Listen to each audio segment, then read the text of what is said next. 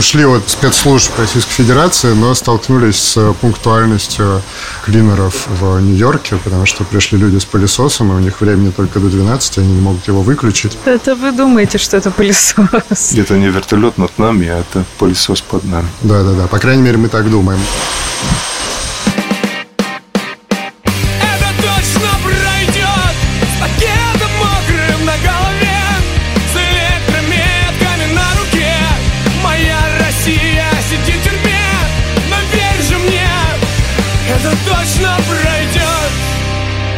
Всем привет, это подкаст «Времени больше не будет». Его ведем я, Ксюша Миронова, журналистка службы поддержки. И я, Илья Красильщик, руководитель этого проекта. Этот проект мы делаем вместе, собственно, со службой поддержки, студией подкастов «Либо-либо». Мы рассказываем здесь о семьях, несправедливо осужденных в России, но иногда и самих осужденных. В общем, мы изучаем мир российского правосудия, тюрьмы и государства, которые пытаются как-то всех захапать и куда-нибудь засунуть. Привет, а меня зовут Андрей Борзенко, я главный редактор студии подкастов «Либо-либо», и этого подкаста «Времени больше не будет». И обычно я присутствую не в качестве голоса, на всех остальных стадиях, но сегодня у нас такой гость, что мне захотелось самому поучаствовать в разговоре. And the Oscar goes to...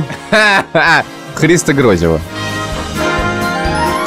Христо, добрый день. Добрый день, спасибо, что пригласили. Христо – журналист-расследователь и один из создателей проекта Bellingcat и обладатель Оскара за документальный фильм «Навальный».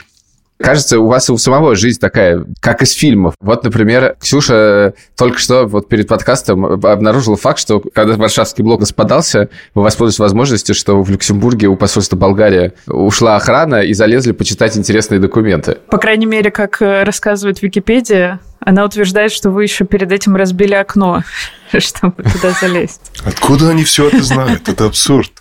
Я, честно говоря, удивляюсь, что это известно. Я рассказывал, конечно, друзьям, но то, что кто-то написал это где-то, это для меня новость. Ну да, было такое. Я был очень молодым. 1 год учился в болгарском университете. Это было еще последний год коммунизма. Потом меня выгнали, потому что я дал интервью длинное Радио Свободе, Радио Свободной Европе, пока был в Лондоне на каком-то там эксченже, комсомольский эксченж был.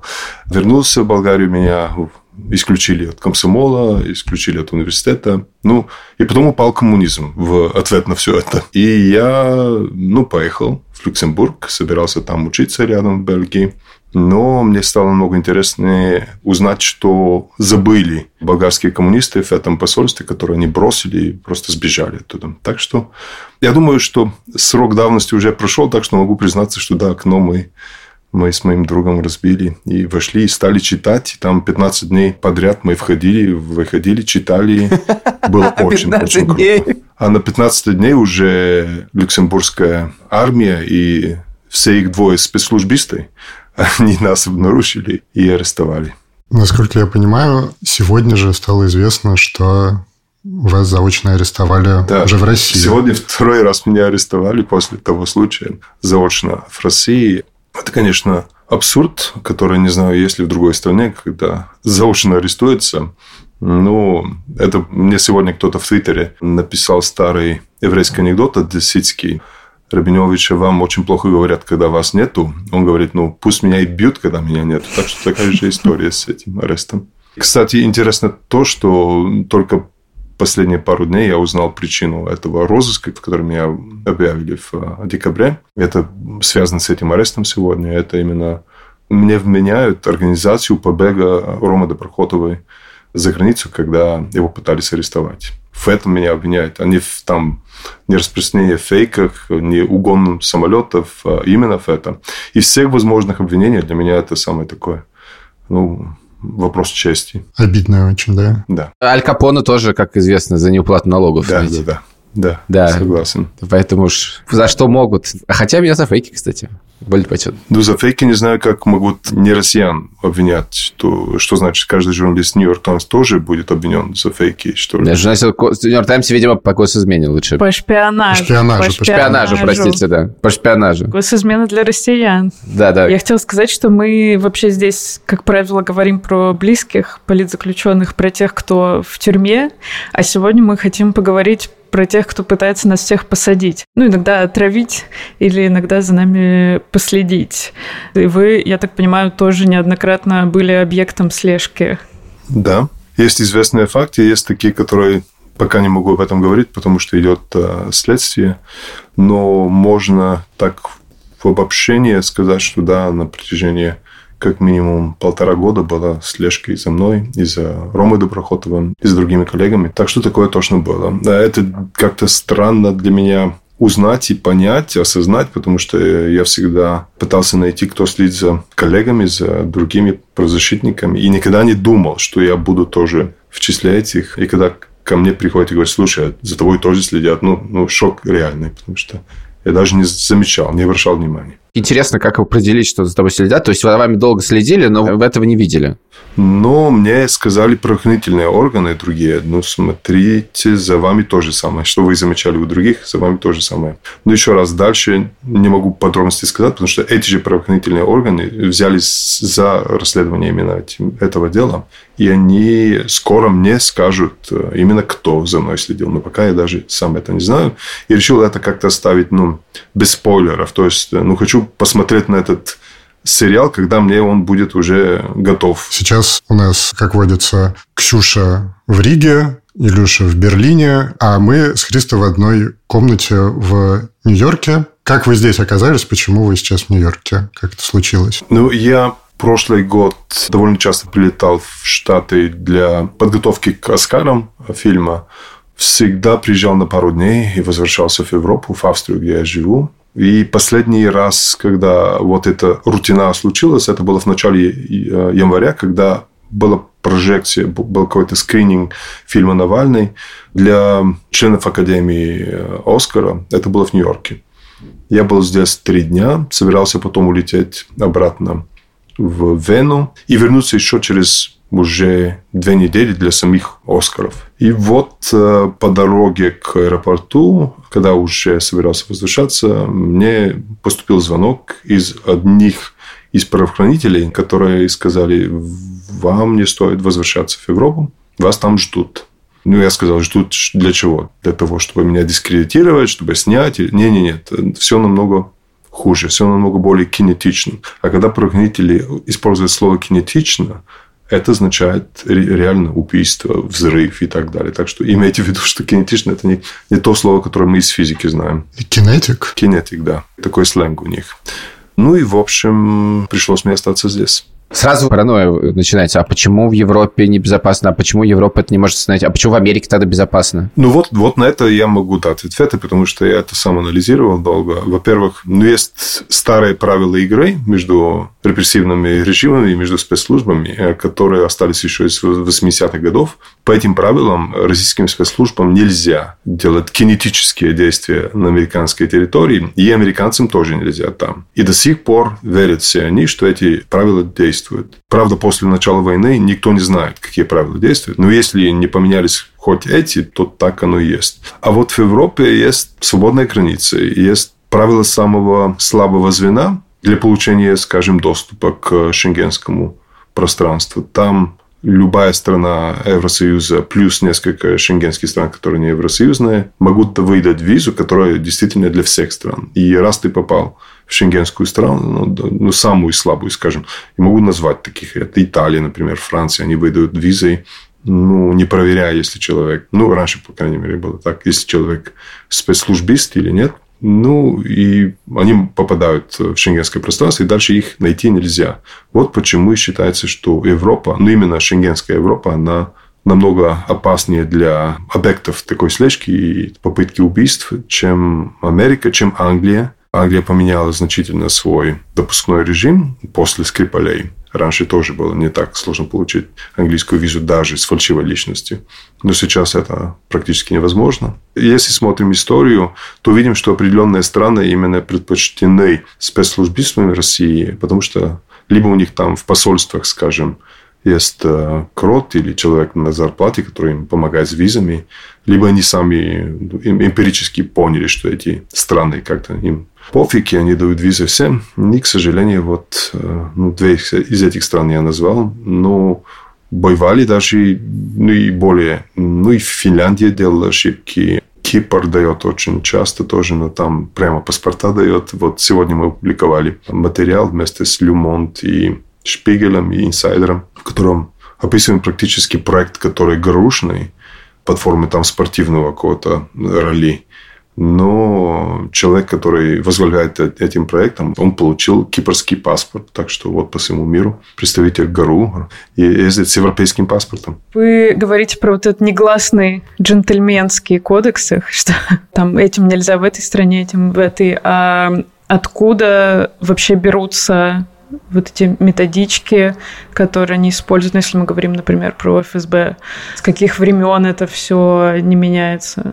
В зависимости от тем методичек, например, по дезинформации, они еще из досоветского времени, потому что, когда я исследовал какие-то определенные документы дипломатии Российской империи, еще тогда был концепт дезинформации в других странах с целью политических выгод, он еще тогда был создан. А именно по оперативным мероприятиям, по тому, как следить за людьми, кого можно, кого нельзя, централизованные списки для нейтрализации, все это все-таки от советского времени. Единственное, что могу сказать по поводу того, что изменилось, это то, что бывшие, скажем, спецслужбисты, которые работали и в ГРУ, и в КГБ в 80-х годах, когда сейчас я до них допрашиваюсь до публикации определенных расследований и спрашиваю, ну, как тебе это кажется, они всегда говорят, ну, все как было, только намного хуже, то есть намного некомпетентнее. То есть они объясняют себе этим, что раньше, например, для одного шпиона, который под легендированным другой личностью будет работать за границей, тогда раньше инвестировалось 8-9 лет. Сейчас, ну, там 2-3. Ну, и дальше, опять по их словам, очень много из денег, которые должны быть направлены там на реально на обучение, они просто коррупционно тратятся. Так что, скорее всего, так оно и есть. То есть, ничего нового не придумано, и старого, ну, не полностью применяется. И еще, мне кажется, что из-за того, что есть коррупционная составляющая, которая раньше была намного меньше, сейчас иногда есть и под государственными задачами как-то прятаться личные коррупционные цели. Например, одно из наших векторов расследования по поводу взрывов на разных складах в Европе, которые ГРУ осуществляла, там почти очевидно, что часть из этих взрывов, они были, чтобы бороться с конкурентными каналами экспорта оружия. И это не в государственных интересах, это в интересах конкретных коррупционных генералов, которые получали от этого свою долю. А дальше, я об этом, надеюсь, скоро сможем опубликовать, вообще даже вот этот репрессивный потенциал ГРУ использовался генералами ГРУ для того, чтобы, ну, не позволить своим любовницам, например, уйти к другим мужчинам. То есть, абсолютно такие бытовые темы, которые... Ну, представьте себе, там, 3 ГРУшники, которые вчера там отравляли Скрипалей, а вот сейчас они с оружием входят в дом любовника, любовницы ГРУшного генерала, чтобы похитить ее назад. Это только в плохих фильмах, я думаю, что может существовать. Это реально. Вот все время из расследований, из рассказов кажется, что, блин, ну что идиоты, что двоечники, потому что вы их ловите на каких-то смешных ошибках. А есть какой-то страх при этом? Есть там какие-то люди, которых вы боитесь? Ну, во-первых, я хочу сказать, что эта некомпетентность, она обусловлена тем, что никто с этим не боролся, реально. Ни одна система, ни корпоративная, ни NGO не будет создавать лишние ресурсы, кроме тех, которые необходимы им для выживания. Реально, контрразведка Запада была очень плохая последние 15 лет. Если эти же люди, ну, Баширов, Петров, и условно, и буквально, они разъезжали по всему миру 14 лет под этими паспортами, с серийными номерами, которые один за другим, и были всегда на местах, где что-то происходило. Как было возможно их оставить? Я думаю, что это создавало и такое ощущение безнаказанности, безопасности среди этой прослойки силовиков.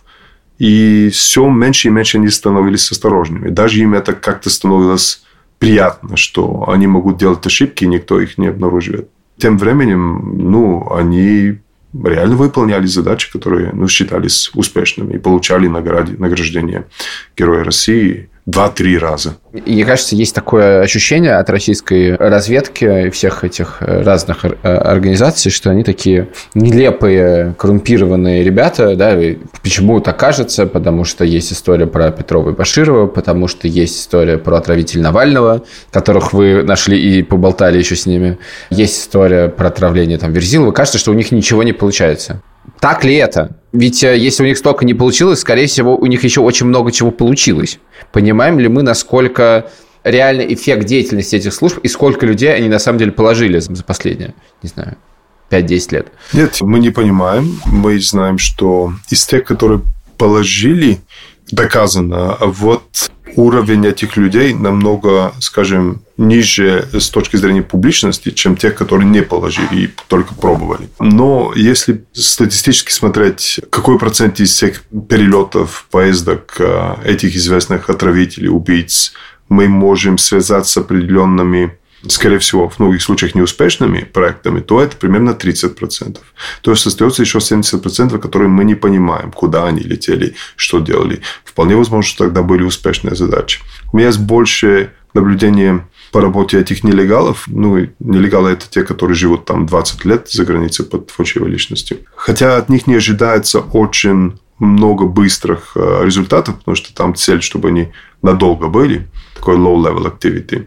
Но некоторые из них очень успешно работают. Некоторых из них, например, там получили под формой бизнес-деятельности, получили доступ к каналам продажи оборудования даже НАТО. Есть один, который стал главным доставщиком 3D-принтеров. Не принтеров, а прямо услуг принтирования для бразильской армии.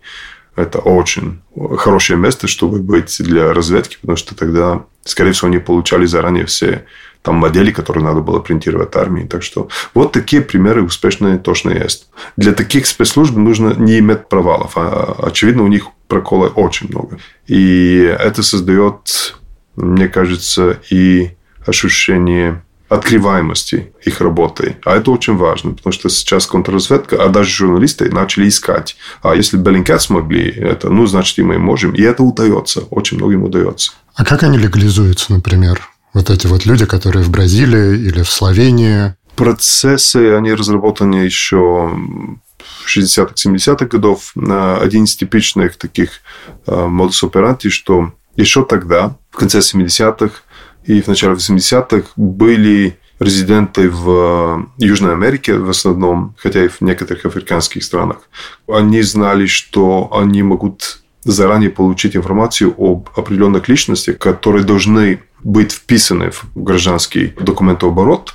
Например, дети, которые умерли при рождении, или даже в некоторых случаях они смогли вписать несуществующих людей, несуществующих рождений в местное вот реестры. Один из таких примеров – это в Бразилии, который мы обнаружили недавно. Один из тех бразильцев, фальшивых бразильцев, которые сейчас арестованы, которые Россия пытается экстрадировать себе, реально шпионы, он получил документ о рождении в каком-то поселке в Бразилии. Когда местные полицейские пошли туда, чтобы разобраться, как это было, они нашли реальный документ, акт свидетельства о рождении. Он был подписан свидетельницей, которая сказала: да, я увидела, что родился такой мальчик. Когда обратились к этой женщине, которой сейчас 95 лет примерно, она сказала: ну да, в 80-х ко мне постоянно приходили люди и просили, чтобы я был свидетелем. Просто я жила напротив таунхолла, где вписываются все эти. И просто люди там просили меня, ну там, только что родился мальчик, девочка, приходи, подпишись.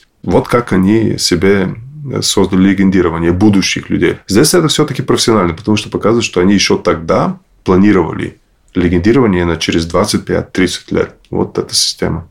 Эта система, вот вы сказали, что она была коррумпирована. Тем не менее, эта система сейчас, за последние годы, особенно в последний год, она, очевидно, как, значит, система российских военкоматов, у нее новые вызовы. Понятно, насколько у них все поменялось и меняется вот за последний год? И есть ли там какая-то в связи с этим стряска, что нужно работать начинать? Или что происходит? Нету полной информации, но я вижу анекдотические примеры, что в обе стороны, возможные стороны, идет процесс. Есть процесс демотивации, есть процесс, ну, Я не знаю вообще, как долго наш строй, наш режим, поэтому, давай буду делать работу так, чтобы выглядело хорошо. А есть реально люди, которые поняли, что все было очень плохо, армия-то понятно, что все было не так, как ожидали. Хотя многие из тех людей, с которыми я общался, они знали, что состояние армии такое, что... Единственное, Путин, видимо, не понимает, какое оно плохое. И они ожидали именно то, что случилось до начала войны. Среди них часто остались такими циниками и говорят, не буду больше ничего делать, просто дождусь конца этого. А другие реально стали такими профессионал-патриотами. То есть, сказали, все было плохо. Сейчас у нас нет другого выхода, чем бороться до конца, так что надо профессионализироваться. Вот есть примеры и в одном, и в другом направлении. Есть мнение, что ФСБшные посадки ученых, журналистов, тут у меня личный интерес, про Сафронова сейчас Гершкович, которого, видимо, взяли для обмена, но те, кто были до войны, что это была некоторая такая подготовка тоже к войне. Кажется вам так, или это просто репрессивный каток, как шел, так он логично покатился просто дальше? Сложно сказать, один из моих знакомых источников, который был в репрессивном аппарате, он еще 1.5 года до войны начал предупреждать, что готовится чистка журналистов, независимых СМИ. Он не понимал, какая конечная цель, он не знал о войне. Но он видел, что есть такие указы, приказы, и что этот процесс доведет до, по его словам, военизированной страны. То есть, страна станет военизированной, и он даже описал ее как... То есть, люди хотят сделать от России Северная Корея 2.0.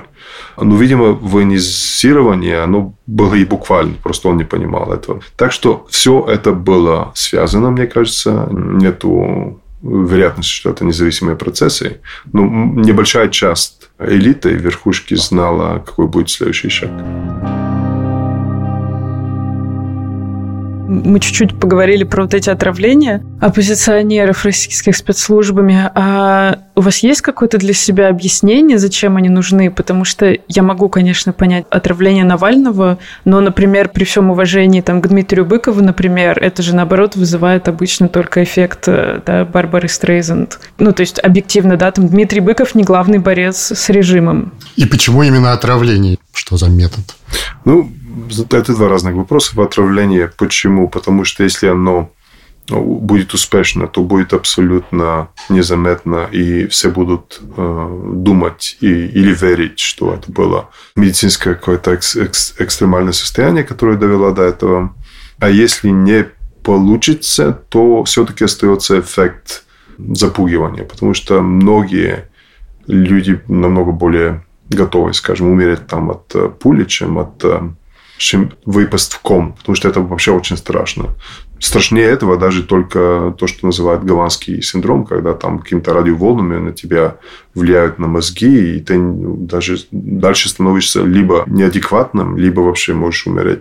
Так что я думаю, что первая цель была, чтобы сделать все это незаметно, а потом они стали рационализировать себе. И смотрите, даже когда не получается, опять эффект хорош, потому что люди боятся, и другие активисты будут иметь это в виду, и будут меньше драться с режимом. У меня такое объяснение, другого не нашел до сих пор. Кроме коррупционной составляющей, которая тоже может быть. Потому что реально до разработки новичка тратится миллиарды. И, конечно, прекратить этот процесс, когда многие получают от этого кикбэки, и процесс не прекращается. Кикбэки – это откаты. Откаты, да. Даже сами эти ученые. Так что вот почему яд, мне кажется. А почему такие люди? Здесь, скорее всего, можно говорить о том, какие люди по их методичке должны быть включены.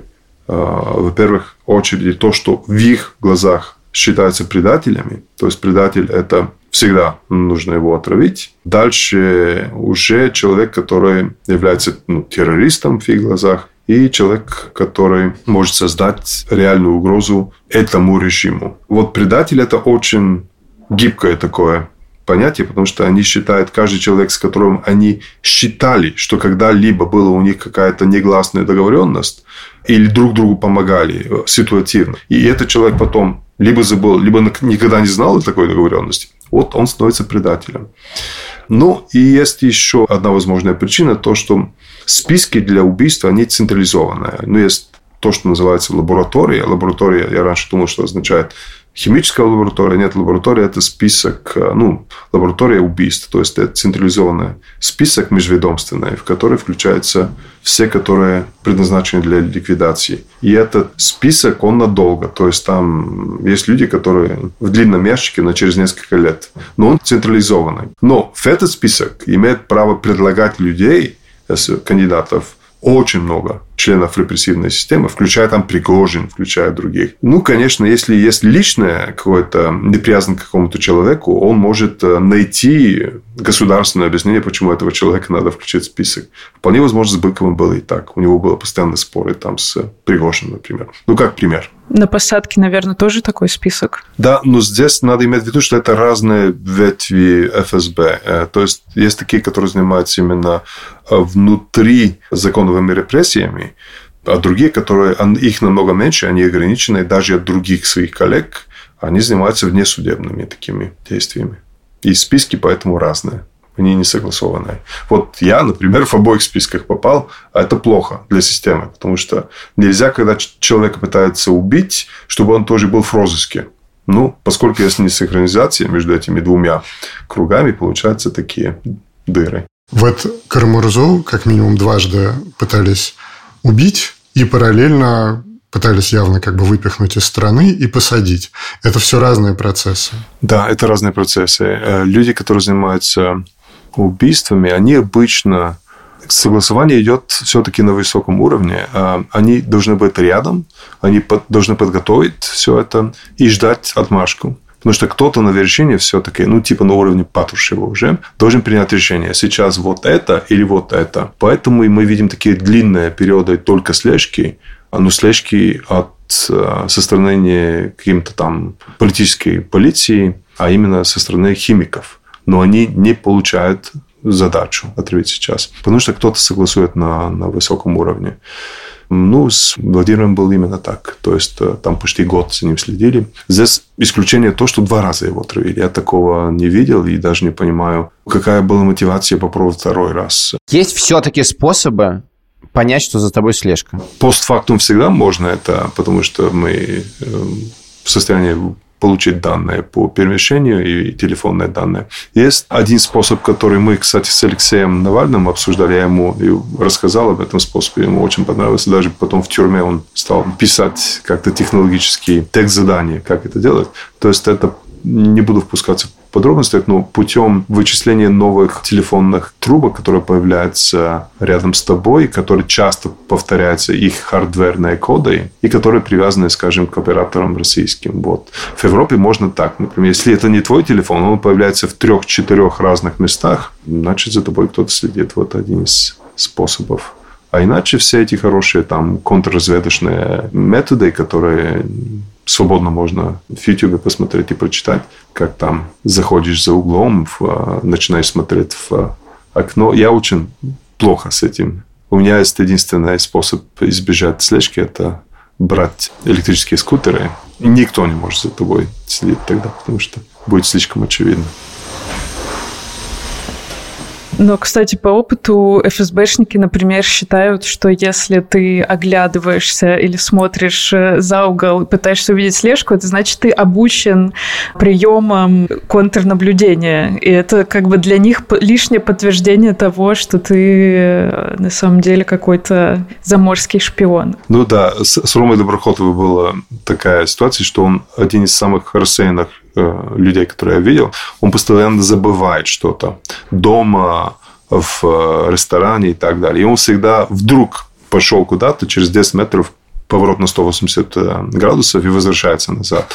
И, ну, сталкивается с соседями, которые за ним следят. Долгие годы они считали, что у него такой special tradecraft, что он знает. Он просто рассеянный. Поэтому будьте рассеянными. Мы когда с Христо познакомились, мы встретились в гостях, и Христо рассказывал миллион удивительных историй про какие-то расследования, про, собственно, то, почему оказался в Америке и так далее. И мы потом спрашиваем, а где все это хранится, вся информация о расследованиях и так далее. Он говорит, да тут у меня в лаптопе. И потом что-то мы разошлись, вот, потом мы смотрим в коридоре рюкзак. Знаешь, что Христо этот свой лаптоп забыл. У вас. Вот, да. И мы потом звоним, говорим, так, ну, я думаю, блин, наверное, нужно куда-то привезти. Потом думаю, я хочу с лаптопом Христо Грозева ездить по городу. Я не знаю. Он сказал, ладно, оставьте на ресепшене, я потом заберу. Так как я здесь выполняю еще роль близкого политзаключенного, и у нас была довольно активная с Сафроновым слежка за нами, у нас была история с лазерной прослушкой. И до столкновения с этим, честно говоря, мы не знали, что такое лазерная прослушка. То есть мы лежим в кровати, на стене появляется такой огонек, как это прицела красный, как раз рядом с окном на стене. Ну, в общем, мы, как нормальные люди, начали думать, что это дети играются где-то, не знаю, в соседних домах, что это какие-то отблески. Мы подумали, что мы параноики, у нас едет крыша. Потом, конечно, после ареста стало понятно, что если у вас паранойя, это еще не значит, что за вами не следят. А второй, на самом деле, то, что Илья спрашивал, как обнаружить, было довольно прозаично. 2 раза у меня были такие ситуации. Первый раз до ареста, когда просто мы были в кафе, самое вот простая шашлычная напротив дома. И так как она была напротив дома, мы дружили с управляющей, которая, собственно, там за всех работала, официантов. Просто в какой-то момент она подошла к нам, типа, давайте покурим, и сказала, что, знаете, пришли 2 людей, показали корочки и попросили музыку сделать потише. А второй раз был уже после ареста.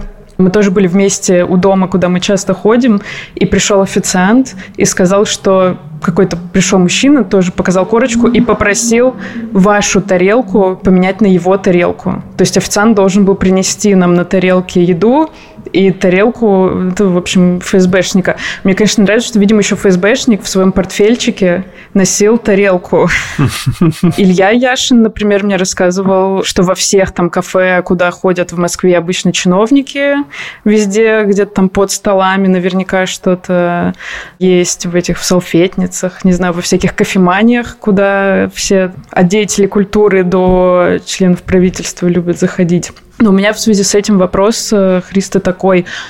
Понимаем ли мы, насколько вот есть тоже в этих методичках методы давления именно через близких, через родственников? Потому что после ареста, например, за нами просто ездила машина, и было понятно, что это не для слежки, а для как бы устрашения. Насколько это часто там шантаж через родственников, какие-то провокации через близких? Очень часто. Это для них обязательная часть попытки повлиять, опять либо спугнуть, либо получить источники информации.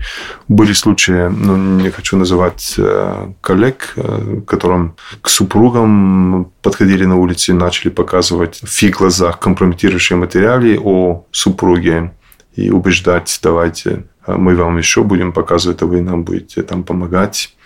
Но это обычно очень рискованное дело, потому что обычно не дает ожидаемый результат. Но вот правильно вы сказали об этой методичке очевидной слежки. Она прилагается точно. Это не означает, что это единственная слежка. Обычно есть настоящая, есть такая очевидная.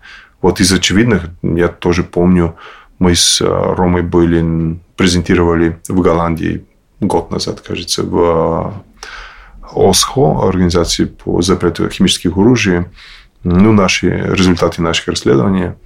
И после этого мы вышли по ночной Гаге. Мы ходили долго, и за нами долго ходил человек, который, очевидно, цель была, чтобы его мы видели.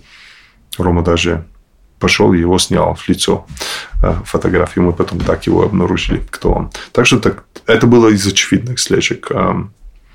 Ну, не очевидные, это те, которые вы не видите. Обычно они не будут путешествовать с вами в том же транспортном средстве. Они будут там за несколько часов до и будут вас ждать. Их там 5-6 как минимум, чтобы никогда одно и то же лицо не было рядом с вами долго. Так что это просто разный подход. У меня тут одно только такое уточнение. Я просто знаю, что многие люди в это не верят. Я в это верю, в использование психотропных на допросах, ну и самих людей, и их близких. И я, например, на допросах отказывалась от воды, которую мне предлагал следователь. Но знаете ли вы, насколько это реально используется? Нет, реальных случаев не знаю, но верю, что это бывает, потому что когда мы, например, смогли посмотреть в почтовый ящик одного директора института ГРУ по экспериментальной медицине, там вот такие разработки таких средств было рутиной. То есть, они постоянно пробовали и разрабатывали такие. Так что зачем им, если не для таких целей?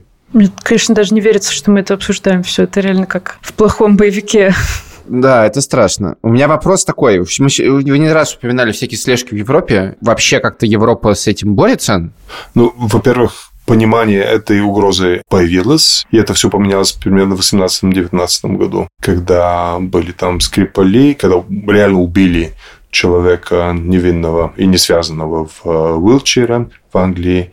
Потом в 19 году, когда в Берлине убили Хангушвили. И дальше, когда они поймали в центре опять Гага, и поймали там всю целую группу горушников, которые пытались взломать и подслушивать то, что происходит в ОСХО, это все дало такой толчок пробуждения европейских стран. Они стали сотрудничать впервые друг с другом по этой теме, обмениваться данными паспортов повторяющихся, стали обращаться к нам впервые. Ну и в итоге огромное количество из этих шпионов они выгнали. Сейчас еще новый уровень, когда они готовы на больше конфронтаций, поэтому и такой прыжок в количестве арестованных нелегалов. Так что я думаю, что процесс идет в правильную сторону. К сожалению, скорее всего, ускоритель – это война. То есть, она была до войны это делать. Арест Эвана Гершковича, действительно, как Ксюша уже сказала, воспринимается всеми, все говорят, ну, это для обменного фонда. А как бы это реально так работает? Это один вопрос, а другой вопрос. А мы представляем, как бы есть кого менять? Потому что, я так понимаю, арестовывали в Бразилии, в Словении, еще где-то в Европе. А это гражданин США. Да. С одной стороны, это точно. Капитал для обмена, у меня нет сомнения. Неделю до этого я выступал в Принстоне на одной конференции по этике в журналистике. И там кто-то мне задал вопрос, считаю ли я, что оправдано то, что западные СМИ продолжают посылать своих корреспондентов в Россию во время войны, это больше плюсы дает или больше минусы. Я сказал, что это огромная ошибка, потому что это дает возможность накоплять вообще заложников Путину. И вот неделю после этого один из них стал Эйвен. Нет сомнений у меня, что не хватает у Путина такого капитала, чтобы вернуть себе тех, которые ему нужно вернуть. А ему нужно вернуть силовиков из ФСБ и ГРУ, которые сейчас находятся в тюрьмах за границей. Почему ему нужно? Это отдельная длинная история, но я уверен, что ему нужно воспроизведение этой системы. То есть, если он не показывает, что он возвращает их, то новых таких шпионов, которые согласятся поехать в Берлин и убить кого-то по его приказу, намного сложнее будет нанимать и убеждать. Но это одна из целей. А другая цель, что все-таки внутри этих силовых структур есть какая-то внутренняя кохезия, внутренняя лояльность. И ФСБшники ему говорят, слушай, нашего почему не берешь из Берлина? Почему Бута там вернул, который только Лавру интересен, а вот нашего там Красику не возвращаешь? И так далее, и так далее. Но по второй части твоего вопроса, как они собираются это делать, когда их люди не находятся в Америке, они арестуют американцев, они реально думают. Это не только их пропагандные слова. Они реально верят, что Америка правит миром. И что Америка может сказать Германии, выпустите Красикова. И Америка может сказать Бразилии, выпустите Черкасова. Это не так, но они так верят. Даже на уровне там Пескова и Путина. Я не могу не спросить все-таки, что происходило на вручении «Оскара». И я так понимаю, что там была какая-то еще спецоперация спецслужб. Возможно. Мы еще не до конца уверены, но вот в Америке нельзя делать ничего кинетического, то есть, там убийства им нельзя, но другие спецоперации, которые не заканчиваются там убийством, отравлением или похищением, видимо, такого запрета нет. Поэтому меня предупреждали правоохранители, что здесь я должен ожидать нездоровый интерес со стороны представителей женского пола, которые появятся вдруг и начнут, скорее всего, пытаться как-то ссылаться на общие интересы больше, чем на физические там попытки меня льстить и так далее. И вот появился такой человек, который начала требовать встречи по поводу расследования ее, которое она пытается делать. Ну, несколько раз я дал понять, что тема, во-первых, неинтересная, и, во-вторых, ну, у меня есть другая личная жизнь. Но вот на «Оскарах», на самой закрытой вообще из всех вечеринок, где никто, кроме людей, которые в руках не держат «Оскара», вот появилась эта девушка. Я не могла объяснить, как она попала туда, и вдруг оказалась за мной буквально. И ну, была очень-очень такая сюрреалистическая ситуация, потому что мои коллеги, журналисты, которые там были тоже, они знали о ней, я рассказывал. И они там, один из Германии, один из России, одна из России, они подошли и сразу начали смотреть на нее. Это она, это она. И получилась очень некомфортная ситуация. Так что после этого она пропала уже. Я обожаю историю Ильи Яшина, которую он рассказывал публично, когда к нему подослали двух женщин, собственно, с которыми у него случилось в итоге свидание, но они должны были его развести на то, чтобы он принял наркотики, он отказался, и в итоге его провокаторы не выложили никуда это, потому что решили, что молодой Яшин, который провел ночь с двумя женщинами, это, наоборот, только прибавит ему шансов среди потенциальных избирателей. Я тогда напоследок спрошу вас, на «Оскаре» поднялся такой вопрос, да, что там семья Алексея Навального, там коллеги, близкие, что нельзя, наверное, ходить там, да, на вечеринку, посвященную «Оскару», возможно, стоит приходить, тем более делать там в красивых платьях, хотя мы понимаем, что на «Оскаре» просто есть дресс-код обязательный, в общем, ничего такого в этом нет. Что, я не знаю, может быть, что там обсуждали на эту тему, что вы про это думаете? Ну, не знаю, здесь моральные плоскости разные, потому что на уровне морально ли одеться в хороших, красивых платьях и пойти на вечеринку, когда у тебя супруг в тюрьме, но это внутрисемейная тема. И я знаю на фактах, что Алексей так хотел. Он для него это вообще часть мести, да, часть мести над системой, и поэтому здесь вообще нет морального вопроса. Чем красивее платье, тем больше мести, с его точки зрения, мое понимание. Есть вопрос, который только из-за того, что сейчас есть война, встает, а именно какая трагедия, какая драма больше, драма украинского народа или драма супруги и семьи политзаключенного, и можно ли вообще скорбить по такой более мелкой драме, когда в мире умирает много больше людей.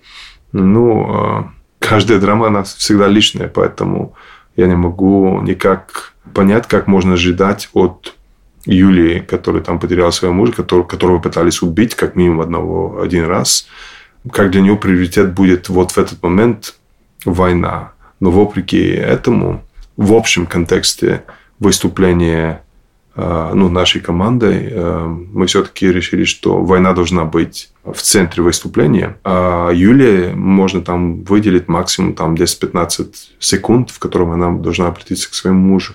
Другого компромисса вообще я не видел, как можно это делать. Нельзя же забыть о том, что при этом этот фильм был создан до войны, и отравление было до войны.